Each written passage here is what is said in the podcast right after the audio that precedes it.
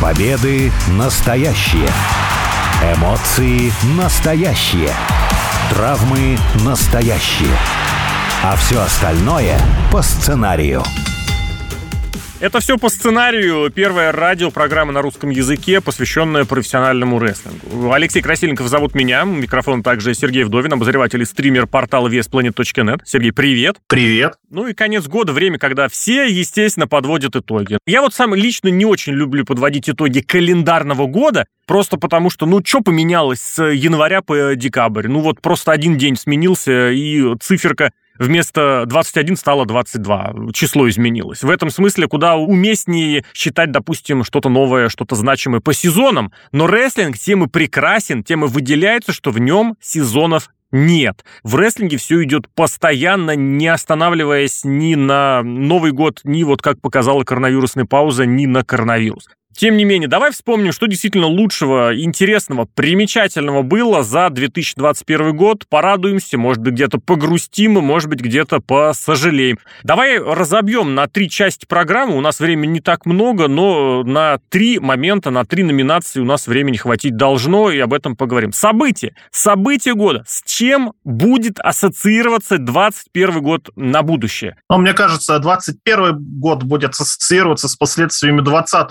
года, когда резко все пошло не так, как и планировалось. И таким самым знаменательным событием была WrestleMania, которая в этом году прошла со зрителями. До этого шоу WWE и AEW, вообще почти все рестлинг-шоу там были в максимальных условиях коронавирусных ограничений, зрителей не было. А вот на WrestleMania, именно это главное шоу года, которое проходит каждый год и является культурным феноменом в американской культуре, оно прошло в этом году со зрителями. Причем зрители пускали всех э, сразу, ограничений особых не было. Они там набрали сколько, ну, несколько десятков тысяч точно зрителей. Они продали, был полный аншлаг. И тогда вот эта WrestleMania, она показалась светом в конце тоннеля, потому что, ну, рестлинг без зрителей смотреть очень сложно. Использовали до этого в WWE подвязки, подзвучку, кто-то кричал, там специально записанные фанаты чуть ли не из видеоигры, но все равно это не то. Использовали они, например,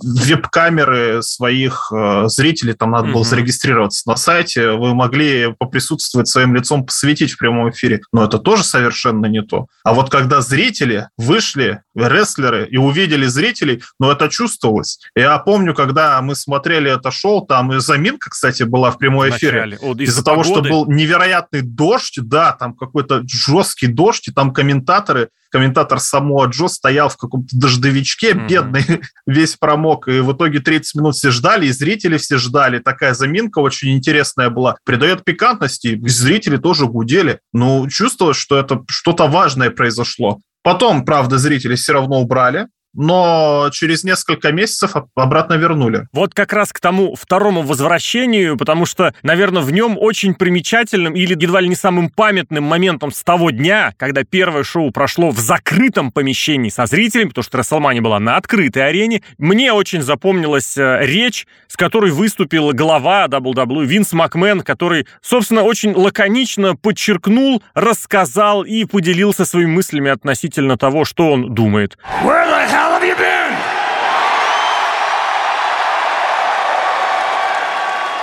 Мне кажется, только в рестлинге и только Винс Макмен вот мог таким образом, с одной стороны, подчеркнуть, что зрители вернулись, а с другой стороны, ребята, это ваша вина, это все из-за вас. Где, черт возьми, все это время вы были? Я даже не думаю, что нужно как-то переводить слова, которые Винсом были произнесены. Я бы хотел обратить внимание на другой момент. Он более, конечно, рутинный, он более проблемный и с точки зрения непосредственно телевизионных рейтингов, наверное, негативный. Это перепрофилирование подготовительной площадки WWE. Школа, мы об этом говорили как раз, образование рестлинговое, где можно получить и кому его можно получить. Вот об этом я бы хотел буквально пару слов сказать. Долгое время вся подготовительная площадка WWE работала как свой небольшой независимый э, промоушен. То есть своя компания, свое шоу, но для ограниченного числа зрителей. То есть то, что нравится интернет-фанатам. Ну вот в рестлинге так сложилось, что интернет-фанатов принято выделять в отдельную когорту, и вот они с удовольствием смотрели, как в NXT, вот в этом самом подготовительном шоу, якобы подготовительном, выступали те звезды из независимого маленького рестлинга. Тамаза Чампа, Джонни Гаргана, Пит Дан, Эдам Коул.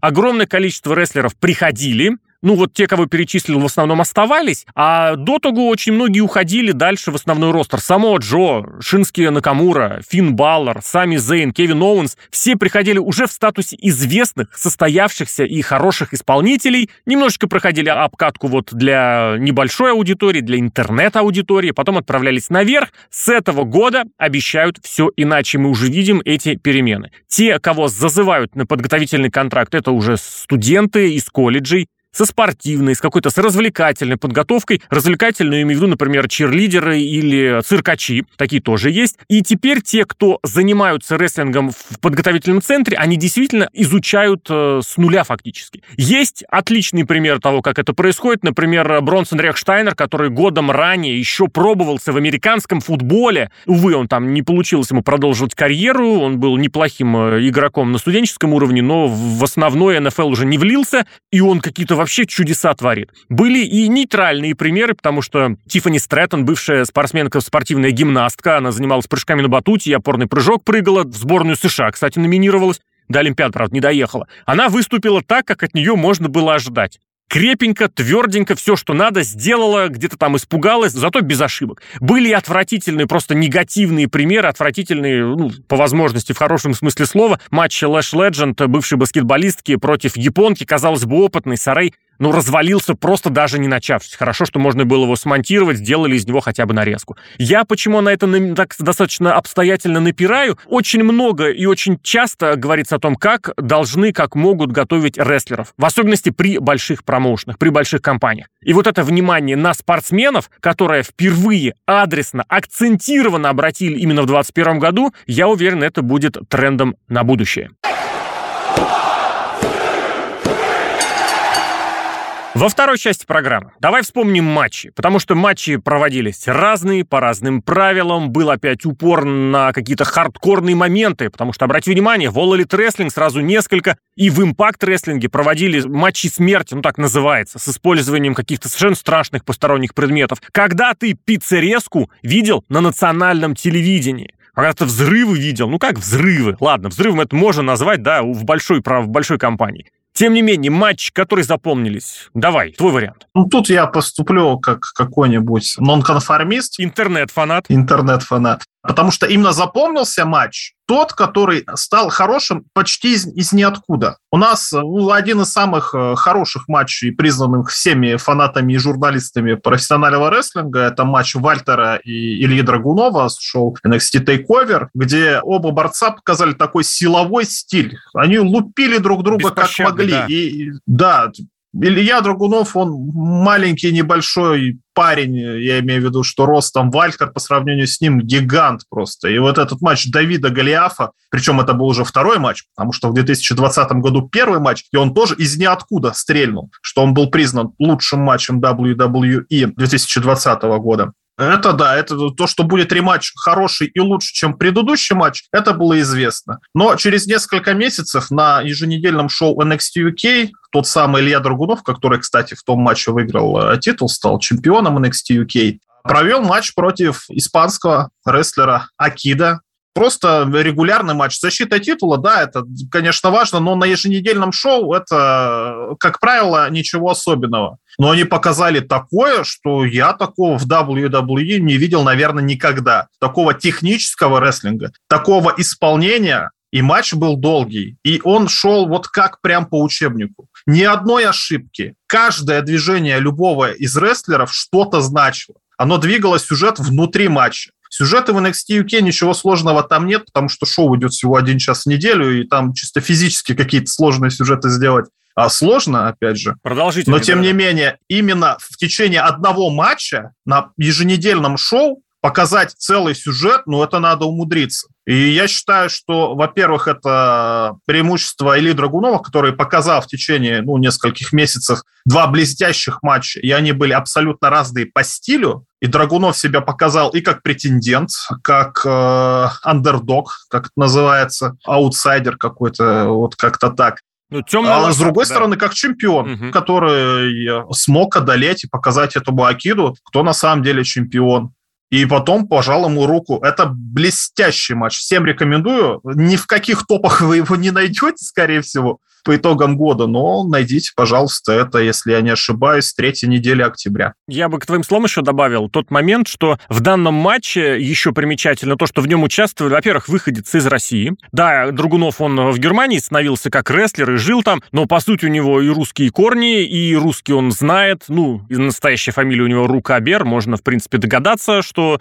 он русский, э, еврейских кровей. Я вот это имел в виду, что здесь, может быть, если вдруг кого обидел, а Кид — это испанский рестлер. То есть в этом плане вроде бы британское отделение NXT UK, оно, в принципе, на всю Европу ориентировано. Но здесь вот такие представители достаточно не рестлинговых рынков Испании и России. Ну, России через Германию, естественно. Наверное, об этом действительно нужно было сказать дополнительно, отдельно похвалить. А я бы в качестве своего матча года, ну, давай будем честны, выделил бы тот матч, который, ну, действительно, по качеству был, на мой взгляд, лучшим. Может быть, кто-то скажет одним из, там, оценки четверти звездочек у разных, по разным оценкам будет считать. Но вот объективно, два лучших рестлера, два из лучших, хорошо, современности, наконец-то сошлись на одном ринге. Брайан Дэнилсон, который начинал год в WWE, провел там серию очень хороших, очень сильных матчей, в том числе на Расселмании, про которую мы упоминали, потом еще и самостоятельные свои матчи проводил. Роману Рейнсу он помог мог э, стать не просто звездой э, с точки зрения позиционирования, но и с точки зрения рестлинга, настоящей звездой.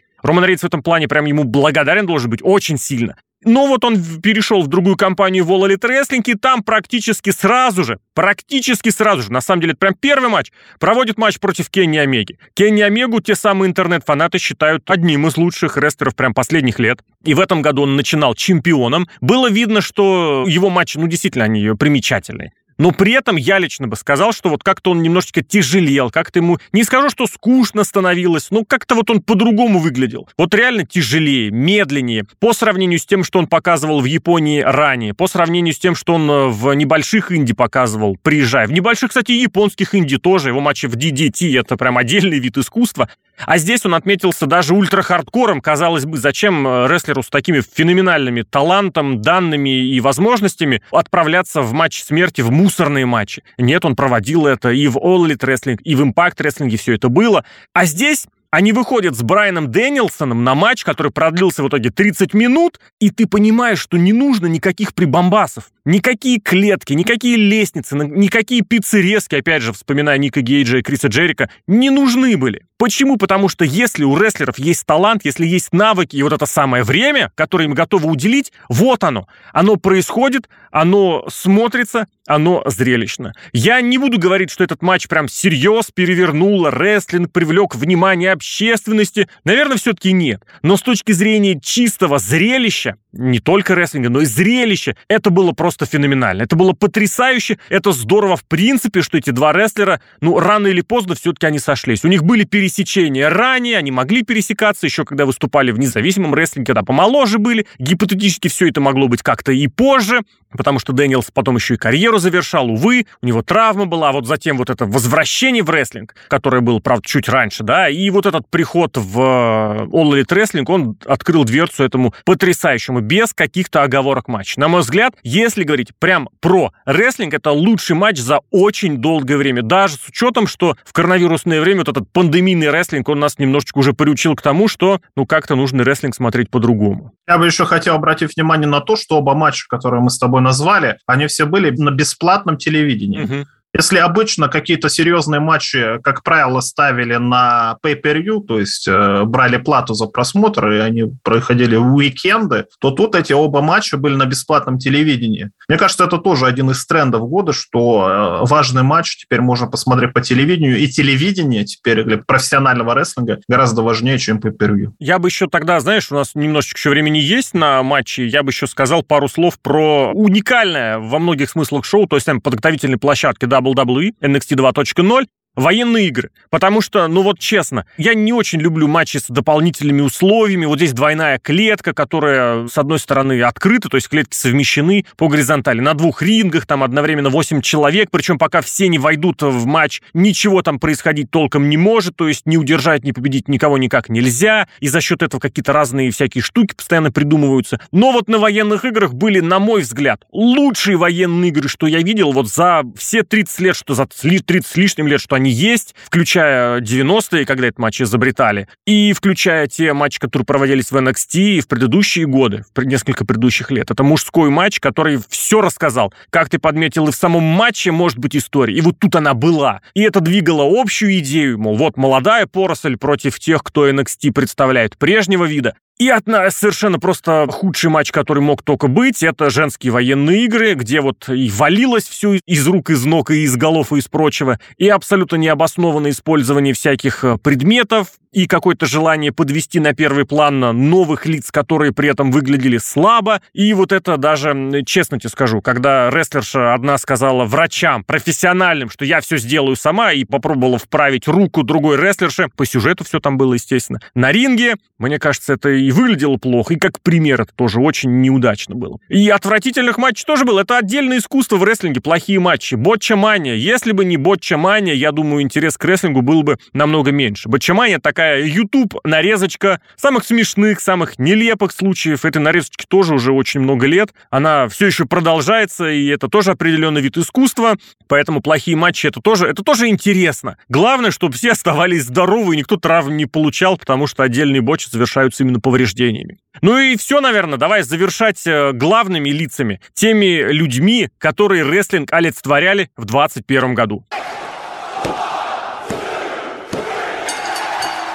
Рестлер года понятие, естественно, растяжимое. Кто-то берет рестлингом, кто-то берет поступками, кто-то берет микрофоном и прочее. Кого бы ты назвал, выделил в качестве рестлера 21 года? У нас случилась уникальная вещь, которая не была с 2012 года, что один человек начал календарный год с того, что он был чемпионом, и заканчивает он год 2021 но все еще в статусе мирового чемпиона, это Роман Рейнс. Он не просто вступил чемпионом и закрыл чемпионом, он это чемпионство в течение года не терял. Просто, знаешь, можно начать чемпионом, проиграть и выиграть под конец. Нет, Роман Рейнс был чемпионом все 365 дней. Роман Рейнс, а фигура достаточно спорная была в рядах и рестлинг-журналистов, и рестлинг-фанатов, и интернет-рестлинг-фанатов, потому что, мягко говоря, он не блистал ни в качестве персонажа, ни в качестве рестлера. В 2021 году Роман Рейнс заявил о себе, что он фигура на века, что он действительно мощнейший рестлер, а рестлеру много не надо, мы об этом уже говорили.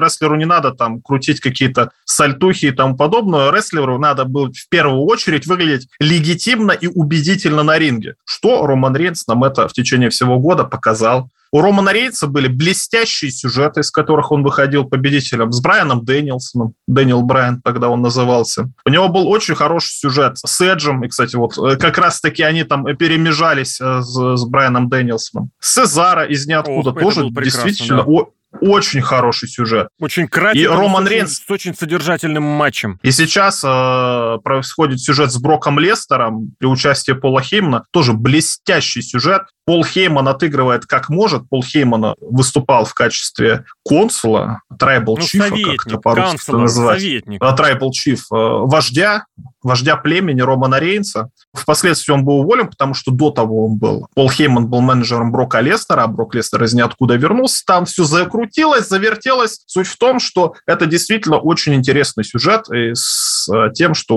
участвуют дополнительные люди. И пока Роман Рейнс выглядит максимально объективно хорошо там. То есть, если вы хотите сделать какую-то суперзвезду, он не должен делать каких-то поспешных действий. Он должен вести себя уверенно, он должен казаться действительно серьезным человеком. И Роман Рейнс в течение этого всего года показал. И теперь мы видим действительно хорошего рестлера, наверное, одного из лучших рестлеров угу, современности, Романа Рейнса. Да. И он к этому пришел своей работой и работой продюсеров. Это вдвойне прекрасно еще потому, что в Рейнсе было очень много разочарования в течение долгого времени, Казалось, что он свое продвижение, свою поддержку получил раньше, чем был к ней готов. И если обратиться, например, в 15 год, в 16 год, может быть, даже кусочек 14 зацепить, то там в него не то чтобы не верили, а он многих еще и раздражал именно тем, что постоянно получал вот это продвижение, чемпионские титулы, двигался в самые топовые матчи и позиционировался как главная звезда компании, при этом по факту таковой не являясь. В 21 году, ну, начался этот процесс еще в 20-м, но во многом он это все переборол, смог немножечко даже переломить. Почему? Потому что, ну, во-первых, он попробовал себя в качестве отрицательного персонажа, и внезапно это получилось но не того совместного отрицательного, каким он был в щите, в группировке, с которой он начинал, а здесь он сам по себе. Здесь он одиночка. И привлечение Пола Хеймана выглядело очень адекватным, потому что человек сделал все, чемпионом он удержаться не может он у титула, не может он быть. Он привлек менеджера, который делал чемпионов практически из кого угодно того самого Пола Хеймана. Произошла очень красивая история его воссоединения, примирения с двоюродными братьями, с УСА, которые поначалу вроде бы нет, нет, мы такие хорошие парни, а потом в конечном счете принимали его и позицию, и идеологию, и тоже тот момент. Ребята, это очень редко бывает в рестлинге. Семья это самое главное. Это очень наглядно там показывается. Там, правда, еще немножечко это дело иронично показывают, мол, семья — это стол, глава стола, то есть главный за столом — это глава семьи. Но вот эта цепочка, которую, логическая цепочка, которую Роман Рейнс периодически выдавал, ну это было роскошно, мол, ты проявил неуважение к Уса, к брату Уса, к Джею Уса или Джимми, значит, ты не проявил уважение к моей семье, значит, ты не проявил уважение к моей династии, значит, ты не проявил уважение ко мне. А если ты не проявил уважение к Роману Рейнсу, вот ты получишь в следующем матче очень-очень больно. Это тоже очень важный момент. Я бы хотел отметить, может быть, знаешь, именно тоже, вот здесь я выступлю с точки зрения интернет-фаната, я хочу сказать, наверное, и про события, и про возвращение, и про новое, что лично меня в этом году очень серьезно прям, ну не буду говорить потрясло, но привлекло. Это CM Punk. Это человек, который был феноменом для интернета, для интернет-рестлинга для поклонников это знаковая фигура, это культовая фигура для тех, кто вот не просто пришел на рестлинг посмотреть уйти, а вот каким-то образом им заинтересоваться. Это фигура значимая для нулевых годов, для начала десятых годов, который как раз вот с началом восхождения Романа Рейнса так сложилось, что он из рестлинга ушел. В этом году он в рестлинг вернулся. Я не буду оценивать то, как он там что производит э, на ринге, как он говорит э, в интервью и что он говорит в этих интервью. Но вот тот день, когда ожидали, что он вернется, его же появление заранее не объявляли, не анонсировали, а просто, мол, ну вы знаете, что произойдет в этот день. Все знали, да. Я смотрел в 6 утра по московскому времени, как CM Punk вернулся на шоу рестлинга на национальном телевидении, в прямом эфире, ну на американском, естественно, в своем родном Чикаго. И вот эмоции, конечно, которые меня переполняли, они меня немножечко отбросили и в 2014 год, и в 2011 год, как, ну, в 2014 когда все крутилось уже вокруг его ухода, и в 2011 когда у него был один из самых громких сюжетов, если не самый громкий сюжет, и туда дальше, уже в нулевые годы, когда он появлялся, когда он олицетворял нонконформизм, и вот это желание не мириться ни с чем, чтобы тебя не подкидывали, я прям вот это все немного пережил. То, что было потом, это, безусловно, конечно, по большей части разочарование, потому что Сим Панк откровенно физически не готов к матчам. Его ставят либо с средненькими оппонентами, либо в командные матчи. Причем, кстати, командник, который они провели под конец года вместе со Стингом, с легендарным Стингом и с относительно молодым Дарби Алленом, с которым, кстати, у Панка был первый матч после возвращения, это было очень здорово, потому что это позволило и рейтинги хорошие для своего э, времени показать. Это было в Рождество. Кто в Рождество смотрит рестлинг? Оказалось, смотрит. Ничего страшного, все нормально. И для самого Панка это в какой-то мере продвигает, развивает карьеру. Но вот этот, э, этот символ, да, он в какой-то мере в рестлинг вернулся. И CM Punk стал этим самым символом. Не знаю, во что это все дело выльется. Скорее всего, боюсь, что это будет разочарованием, потому что и в том же в All Elite Wrestling есть более значимые, более весомые рестлеры. Именно как рестлер. Тот же Брайан Дэниелсон, тот же Кенни Омега. Есть молодые звезды шоу рестлинга будущее, коваться, и на них они будут строиться. Там, там же, в том же Elite Wrestling есть и Джангл Бой, в которого я все еще очень сильно верю, и MJF, который потрясающий, отрицательный, негативный, вот все самое гнилое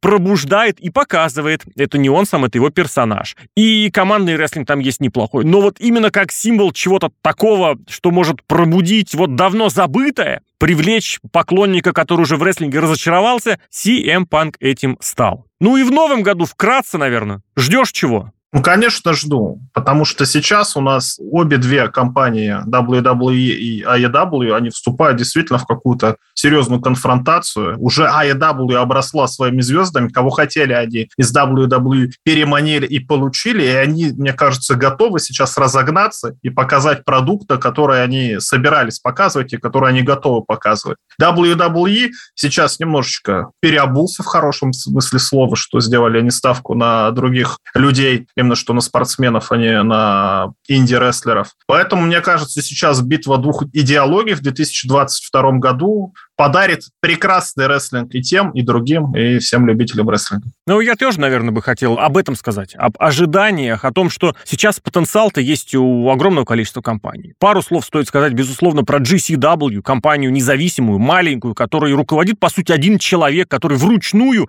занимается букингом, то есть билетами, авиабилетами для всех звезд, сбором средств, выплаты этих денег, э, заработанных своими рестлерами, ведет онлайн-магазин, ведет онлайн-площадки э, для этой компании. GCW AEW. Они тоже очень перспективно начинают, они проводят первое шоу на легендарной, э, кстати, для небольшого рестлинга Хаммерстайн-арене. Хотя нет, для большого тоже, там и, и Ро в Манхэттен-центре проводилось. В общем, и на небольшом уровне есть э, предпосылки к тому, чтобы все развивалось. Жалко, ROH, конечно, компания развалилась, умерла, одна из самых знаковых компаний двухтысячных, в 2010-х, наверное, уже меньше. Но вот этого, наверное, хочется пожелать всем, и эти ожидания тоже есть, чтобы все рестлеры, все компании вот в этом году вот врезали рейва в самом хорошем смысле слова, чтобы все прогремели, чтобы рестлинг стал популярнее, чтобы были зрители, чтобы были продажи, чтобы были рейтинги, чтобы были просмотры, чтобы были молодые звезды, чтобы старые звезды тоже тряхнули стариной, и чтобы всех это устроило. Алексей Красильников, Сергей Вдовин. Сергей, спасибо. Пока.